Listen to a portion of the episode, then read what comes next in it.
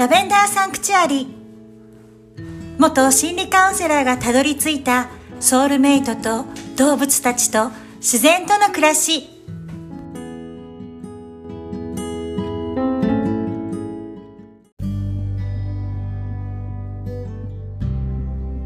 皆さんこんにちはアリーです。ラベンダーサンクチュアリへようこそ。この番組はアメリカカリフォルニア州の田舎からお届けしています。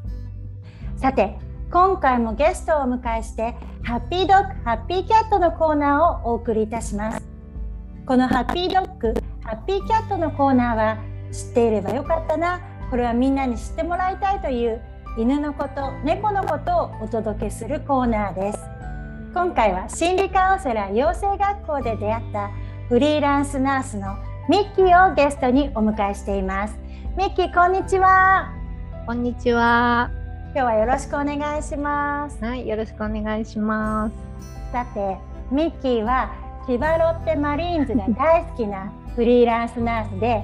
現在はコロナ健康診断や健康相談ね。健康相談。など幅広い分野で活躍していて私から見ると旦那さんとの関係も素敵だし仕事とプライベートのバランスも良くてとっても魅力的な女性なんですがミッキーの夢は何ですか？はいそうですね。今看護師として働いてるんですけれどもまあ医療の知識とかあとはあのアリちゃんので一緒に学んだ心理学の知識とかあとはちょっと家族に障害を持った人がいたり介護をしたりとかそういった経験があるのでそういった自分の経験なども生かして、えーと、知らないことって結構不安が増えると思うんですね。なので、えーと、そういう知識とか経験を生かしてそういった不安を少しでも減らしてみんなの笑顔につなげることができたらなっていうのが大きな夢です。素敵、はい、いいですね。はい。でも本当に、はい、なんだろうな知らないと不安なことってたくさんあるもんね。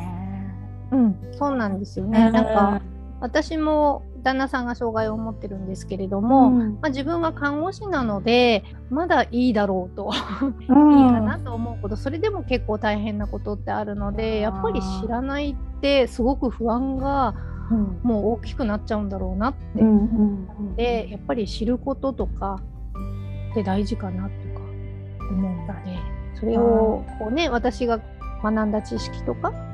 経験とかが何かに生かせればなっていうのが夢なんですけどね。うん、はい。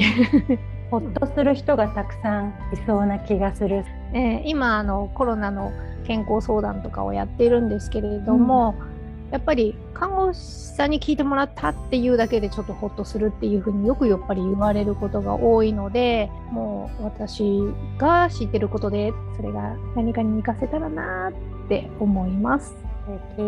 心理カウンセラーの養成学校の時もはい、ミッキーが看護師だっていうのを知ってたから結構、私もそうだったしみんな安心感はあったと思う。そうですかね。ねうん、そうですね。あの会場あの看護師の仕事をしていた時も、うん、あのありますしね。ね 時にね。はい。あ素敵素敵。では今回のテーマは、はい、犬とのコミュニケーションです。は犬飼ってるんですよね。今、はい、膝の上にいますけど。はい。はい、います一匹います。トイプードル2匹でしたっけ？はいそうです。トイプードル2匹です。フジテレビの今日のワンコにも出演したんですよね。出ました出ました。えー、いつぐらいに出たんですか？あれはですね2019年の1月。はい。ちょうど私、そう交通事故にあって入院してる時に、えー、なんかあの主人があの実はこっそり申し込んでいたのが当たったって。言ってなので私は出演していないんですけど主人が出演しました。はい、え2匹とも出演したんですか？あはいそうですあの後輩犬が来ましたっていうのであはいいいな出ました。はい、いいですね。ちょっとここで喧嘩が始まってしまった。喧嘩が始まった。ちょっとうるさいです。ごめんなさい。大丈夫です。トイプードルってどんな犬種ですか？多分犬好きの方は知ってると思うけど、うん、知らない人はい、そうですね。なんかあのやっぱり一番飼いやすいあの人気の犬種ナンバーワンとかって今今でも根強く言われているんですけれども結構賢いので、うん。あの育てやすいっていうのは多分あるなと思いますし私もあの他の犬種を、まあ、あの初めて犬を飼ったので他の犬種がわからないので何とも言えないんですけれども、うんうんまあ、確かにあの賢いので育てやすいのかなっていう。ただその賢いのでずる賢いっていうのもあるんですけど。一匹目と二匹目ははい。何歳ぐらい違うんですか？えっと上の子が6歳、下の子が3歳。です3年ぐらい。三年違う。一匹目と二匹目が同じトイプードルなのに性格が違ったって言ってましたけど、違った。それぞれ全然違います、ねは教いえてもらってもいいですか？一匹目のまずワンちゃんは。1匹目の、まあ、ワンコは、うん。えっ、とアンって言うんですけれども、うん。女の子でブリーダーさんのところからうん。あの買ったんですけれども、まあ、ブリーダーさんがすごくこう言っていたのはごめんなさいね。ブリーダーさんが言っていたのは性格が良い子ですってすごく言っていてあ性格が良い子を育てていますっていうふうにすごく言ってたんですけれども性格がいいも何も全然犬って何？性格って何？っていう感じだったんでよく分からなかったんですが、まあ、確かにこう温厚というか穏やかですね、うん、おとなしいしですごく育てやすかったたんですね。まあ、最初の頃は、まあ、あの赤ちゃんだったのでいろいろやんちゃなところはありましたけれどもだんだんとこう落ち着いてきて、まあ、3歳ぐらいの時には本当におとなしくてお利口で全然手がかからなかったのででしつけもすぐ入るしトイレトレーニングとかも全然問題なく行えたし、うん、なんだこう問題がなかったので2匹目って言ってしまったんですけれどーも、うんうんまあこの2匹目が結構大変で、まあ、もうここで騒いでるんですけど。まあ、男の子っていうのもあるんですけれども、えー、と下の子はレンっていう男の子なんですが、3歳で。すごく甘えん坊で独占欲がすごく強くってあの多頭飼いしているお友達に聞くとやっぱりあ結構そういう傾向あるよって 言うんですけどやっぱり二二あの匹目がってこと？うんうん。下の子がやっぱり自分自分っていうすごい自己主張が強いというか自分が一番じゃないと気が済まないっていうのがすごくて、うんなので今もちょっとお姉ちゃんが膝の上に乗っていたら自分も。俺のところだ すごい大騒ぎに喧嘩してました。何が一番大変でした？レン君は？でしたというか今も現在進行ですけど やっぱりねあの噛む子だったんですよね。今今でも噛むんですけどだいぶよくはなったんですが、うん。すぐ噛む。甘噛みっていうレベルじゃないぐらい噛むようになってしまったりとかして、でそこはすごい悩みましたね。あ、まあ、上の子は噛むなんていう悩みが全然なかったのでただ本当にすごい噛むようになってしまったのででその所有欲が強いっていうのがやっぱり一つあるみたいでこう自分のものって言ったらもう離さない、なんとなくだからそれが分かるようになってきたんで対処はできるようにはなってきたんですけれども、こういけないものを口にパッとか入れちゃったりとかあそういうこともあるので結構それで苦労しました。それで結構トレーナーさんのところに行ったりとか、いろいろ教室に通ったりとかっていうことを、うんまあ、上の子はそんなにしなくても済んだんですけど結構いろんな人にお世話になりました。えーまず最初にどこに誰のところに行ったの？もう本当にあの最初の時は、えうん。家の近くのあうん。のドッグル、結構そこ有名なところで、うん。テレビにもトレーナーさんが出たりところだったんですけれども、うん。まあ、そこに相談に行って大きいワンちゃんと一緒に交流をするのがいいよ、まあ、ちょっと穏やかなこう自分がこうガーって攻撃しできないぐらいに穏やかな 大きい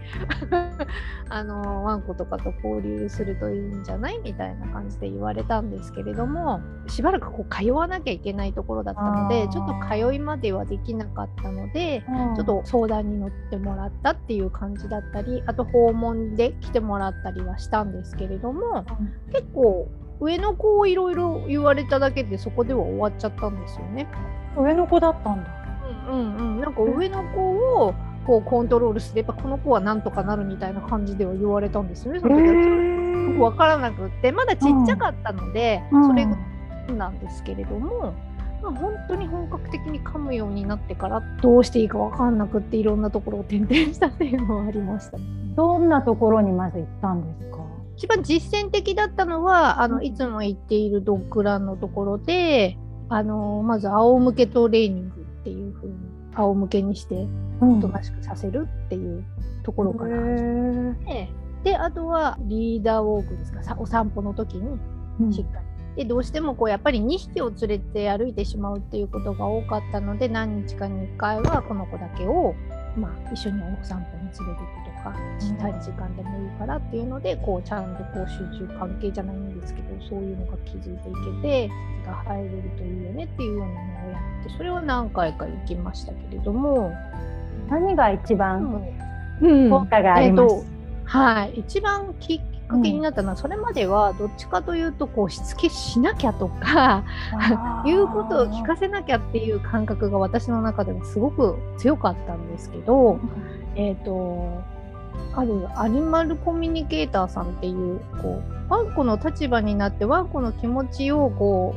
うコミュニケーションできるっていう方のあの Zoom でだったんですけれども、うん受けたんですね。うんでその時に初めてこうワンコの立場になってワンコの気持ちっていうのを知るっていうことで初めてあワンコがこういうふうに考えてるんだとかワンコなりのあの気持ちがあってこの行動をしてるんだっていうふうに見ていこう。へアニーマルコミュニケーターさんとのこう会話だったのかなって。えー具体的に知らない人多いと思うので、あはいはいなはい。んですけど、昔志村動物園とかで、うん。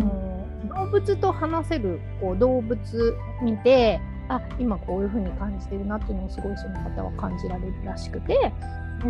それで、はい、今こういう風に思ってるよとかあのあんちゃん見せてレン君見せてっていう風にこう画面のところにやってって言われたのがその時は上のアンの方はもうレンがしつこくって嫌だって 言ってるって。嫌だよねって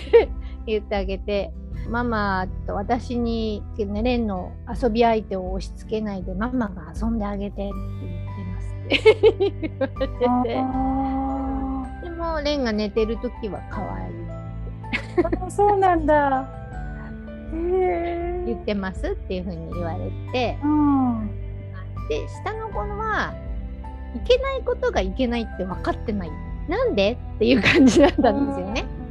うん、散歩してる時に落ち葉とかを食べちゃうっていうことがよくあってですごく困ってるんですけどそれはどういうつもりでやってるんでしょうか？聞いてもらえますか？って聞いたことがあってそしたら高いから美味しそうに見えるっていうふうに言う。だかへらーそれが食べ物じゃないっていう認識がないんだな。ワンコはまだ小さかったしっていうこう人間から言うとそれは食べ物じゃないから食べちゃダメ。うん。ただ怒るだけになっちゃうんですけれども、うんワンコは知らないんだからうん。当然だよねっていうふうに,、ね、思思えたんですよね。なのでそこからあワンコはワンコなりの感じることがあって行動につながってるんだなっていうことを知ったんですよね。たまたまその YouTube とかを見てあこのトレーナーさんいいなと思ってその方がやっぱりあの心理学を結構そういう取り入れてる方でだからすごくこう言われることになるほどって共感することが多くって、うん。一回トレーナーさんと1対1で Zoom でお話を聞いてくださる期間があってその時は、えー私はこういうふうにしつけをしたいと思っていても夫は違う。こう家族内でやっぱりしつけは統一した方がいいっていうふうに言われるんだけれどもあの家族内で統一できないんですけどどうしたらいいですかっていう悩みがあってでそれを相談したんですね。まずこう旦那さんとワンコのやりこ取りに関してはもう一切介入しない。なぜなら2人のことを信頼してないんじゃないですかって言われたんですよ。厳しくしてればいいんじゃないかって私は思うんだけれどもって言ったらその必要なのはこの厳しさじゃなくて信頼ですって言われたんですね。おお深いね。この方に対ワンコのことに対しても旦那さんのことに対しても信頼何をもって信頼かっていうと相手をジャッジしないでまあ噛む行為とか吠える行為とか夫の意識の低さっていうのは相手をダメだってジャッジしてる 否定する目線では信頼関係は築けませんよって。いうことを言われてまあそれがね世間的にこう常識的にアウトだったとしてもまずその目線があることっていうことが相手を否定してるっていうことだからそれではお互い信頼関係がつなげないよねって。いうふうに言われてで。まずだから一つは旦那さんとワンコとのやり取りに関してはもう一切介入しないこと。旦那さんの一緒に任せたらっていうふうにまず言われてで私とワンコに対してはワンコの行動を直そうとかあの変えようとするんじゃなくって好ましい行動を引き出すっていう意識を持ってみてはっていうふうになるなるほど、うん、で直すとか変えようっていうのはもうその時点で相手を否定してるっていうことだから。でそれって結局自分都合なんですよね。人間の都合あのワンコはワンコなりにその子の都合があって吠えたり、うん、噛んだりしているんだからまずはそのなぜそういう行動をしているかっていうことを受け入れてみてはどうですか？でも受け入れるっていうことがイコール甘え甘やかすっていうことではなくてその子なりの理由があってそういうことをしてるっていうことをまず受け入れるんだけれどもうん、その前に多分イライラしちゃうっていうことは自分の気持ちがそこであ吠えてるなとか人に迷惑をかけるんじゃないかとかっていうこう周りの視線が気になったりとか、うん、そういうことを気にしている自分がいるんじゃないかっていうところにまず気づいてあそういうふうに思ってたんだなってまず受け入れることが大事。その上でワンコがどういうふうに行動してるかっていうふうに受け入れるっていうふうになるとお互いがジャッジするとかコントロールするとかっていうのではなくて私が先にワンコを受け入れてあげればワンコも受け入れてくれるよっていうでもなかなか難しい。いや難しいけどでもそれ素敵な、うん、なんて考えというか、うん、ね。う。ん、そうなんですよね結局。まあそれって本当に私たちが散々ね 学んできた心理学。なんですけど本当そうだなってこう犬のことに関しても。うんうん。うん。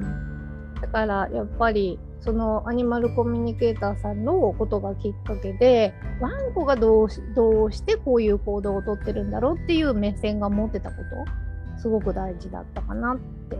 いい経験でしたね。うん、だけどなかなかそれを実践できるトレーナーさんと出会うっていうこともなかなか難しくって、うん、うん、やっぱりいろんなトレーナーさんがいるし全部やってきたことを否定されたりする時もあったし。それつらい、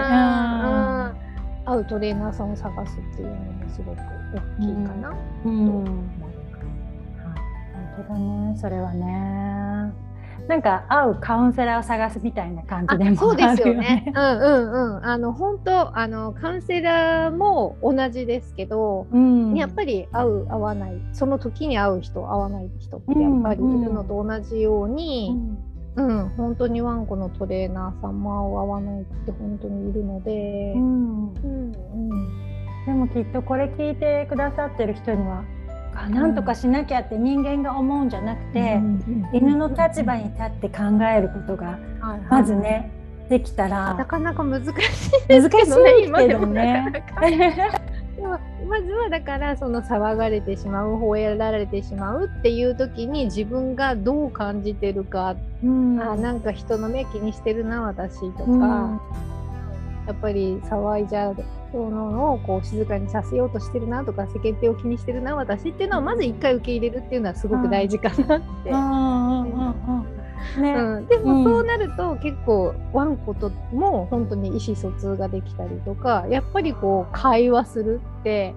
大事かなって思うので、うん、なかなかちょっとねでもそれも余裕がないとできないんですけど。それもわかる、ね。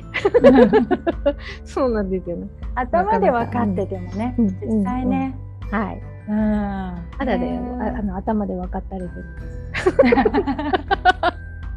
怒ってます。今現在はどんな感じなんですか？まださっきの話だとまだまだとか言うそうですね。髪髪癖ですね。髪癖、うん、えっと、以前より本当にあのトレーナーさんに、えっと、相談してた頃よりはだいぶ減って、うん、うん、噛まなくなってきたんですが今は眠い時だけ 眠い時に噛む？の眠くなると表変する。そこはね今どうしようかなって思ってる時で、はい、なるべくだからかませる行動をしないようにちょっと意識をそらして物をピッてこう取ってあはい大丈夫。っ てにしたりとかちょっと意識をそらす。行動することで犬にかませないようにする。うん。行動を減らしていくようにはしてますけど、でも眠くなると急に変わるので今ちょっとそこだけが悩みです。心理学目線は面白かった。ねでもそれすごくいい話だと思う。うん。なかなか、ね、本当にこう通じるじゃないですか犬って、うん、すごく感情に敏感ですし、うん、うん、すごくこう人間なんかよりもすごく察するし、うん、感じる敏感に感じやすいので、うん、まあそれは絶対必要だろうなって。うん、じゃあ最後に、はい、ミッキーは今後犬と人間との関係がどうなったら素敵だなって思いますか、そうですね。私はね犬が初めて飼ったんですけど、うん、手がかかるけど本当に家族の一員って思えるぐらい。だいぶねこう世の中で子供っていうのはこう入れるとか受け入れられる社会的に子供が一緒に行けるっていうところは増えたと思うんですけれども例えばペットとかも一緒にこう受け入れられる施設とか社会的にもっと受け入れられるようになるとペットを連れて出かけたりすることも増えるんじゃないかなって、うん、そういう場所が少しずつ増えていくといいかなって。で今ちょっとあのアパート仮住まいの方でアパートにいるんですけどここもペット OK なんですが足の洗い場がついてたりとかするんですね。でみんなペットを飼っている人たちなので夜になるとドドドドドドっていうにゃんこが 走ってる音とか 結構聞こえたりでもなんかみんなうちあのご挨拶に行った時も「あうちは犬飼ってます」とか「うちは猫2匹なんです」とか言ってお互い「すいませんね」とか言ったりそれでこうコミュニケーションが取れたりとかするので、うん、やっぱそれはすごくいいことだなって思いますしお互い様っていう風になれたりとかそれをきっかけでコミュニケーション取れたりとかしていいなと思って。でここを探した時にペット OK っていうところもあったんですけどこう共生共存っていうんですか？共生アパートっていうかマンションみたいなのも結構あってペットが一緒に暮らせるっていうんでしょなの本当にドッグランがついてたりとか、うん、ペットありきで住みましょうっていうただの OK じゃなくてペットに対する施設がすごく増えあのあるっていうマンションとかもなんか結構あったりとかしてああそういうところがどんどん増えていくといいなと思います。本当すごい素敵、うんうん、だからミッキーは千葉、ロッテマリーンズだから千葉。あそうです千葉です。へえありました。結構ドッグランが後ろのあのマンションのお庭についてた変わってきてますね。うん、だからそういうところがどんどん増えていくといいなと思う。あとはこう共生の住宅でアニマルセラピーでこう私が行ってるドッグランのところはあの老人ホームにドッグランがついていて、うん、なのでそうあの入所者さんたちがあのワンコたちとのアニマルセラピーで関わったりっていうのもやってるみたいなんですね。すごいそういうのはいいなと思って。いやいいいいな本当に素敵、うん、そういうところもあるのでやっぱりすごくそういうのが増えていくといいな。うん、私が調べたところで、うん、こうアニマルセラピーの効果っていうのをちょっと調べてみたんですけど、うん。えっと、まず心理的効果が、まあ、元気な気持ちになるとかもうくつろぐとか笑いが増える。とまあ親密な感情があの育まれる。そういった心理的効果が。あとは生理的効果でこう病気の回復を助けたりとかまあ、刺激とかリラックス、うん、で運動の機会が増えたんですよ。っていう効果があってあとは社会的効果で、まあ、人との出会いのきっかけさっきも言ったんですけど、人との出会いのきっかけだったり、まあ、コミュニケーションのきっかけ、まあ、人間関係もスムーズになるっていうような効果がありますよって言ってます。でも本当にそう思う。うん、うん、思いますね。ではミッキー今回はどうもありがとうございました。はい、ありがとうございました。じゃあミッキーは出演してみてどうでしたか、うん、今回？えー、そうですねこの番組をなぜなぜかって言ったら失礼ですけど あのすごく気になって、うん、毎回聞いてたんですよ。ありがとうございます。うん、うん、アリーちゃんがこうやって、いろんなことをこう感じて乗り越えてきて今のすごい夢を叶えていったんだなっていうのをすごく感じてあ羨ましいな私も近づきたいなって思って すごく嬉しかったです。ね、はい、私も嬉しかった。私ミッキーの旦那さんとミッキーの関係がとっても素敵だなって思うんです。ありがとうございます。うん、なんかそのパートナーシップについてまたいつか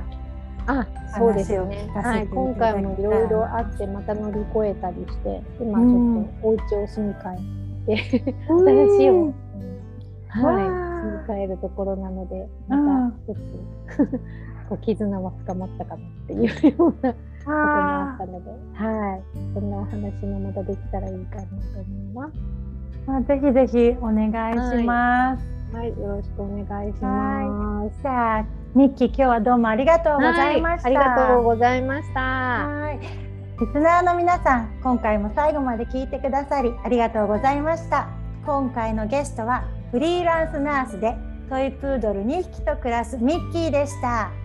次回もお楽しみに。アリーでした。ミッキーどうもありがとうございました。ありがとうございました。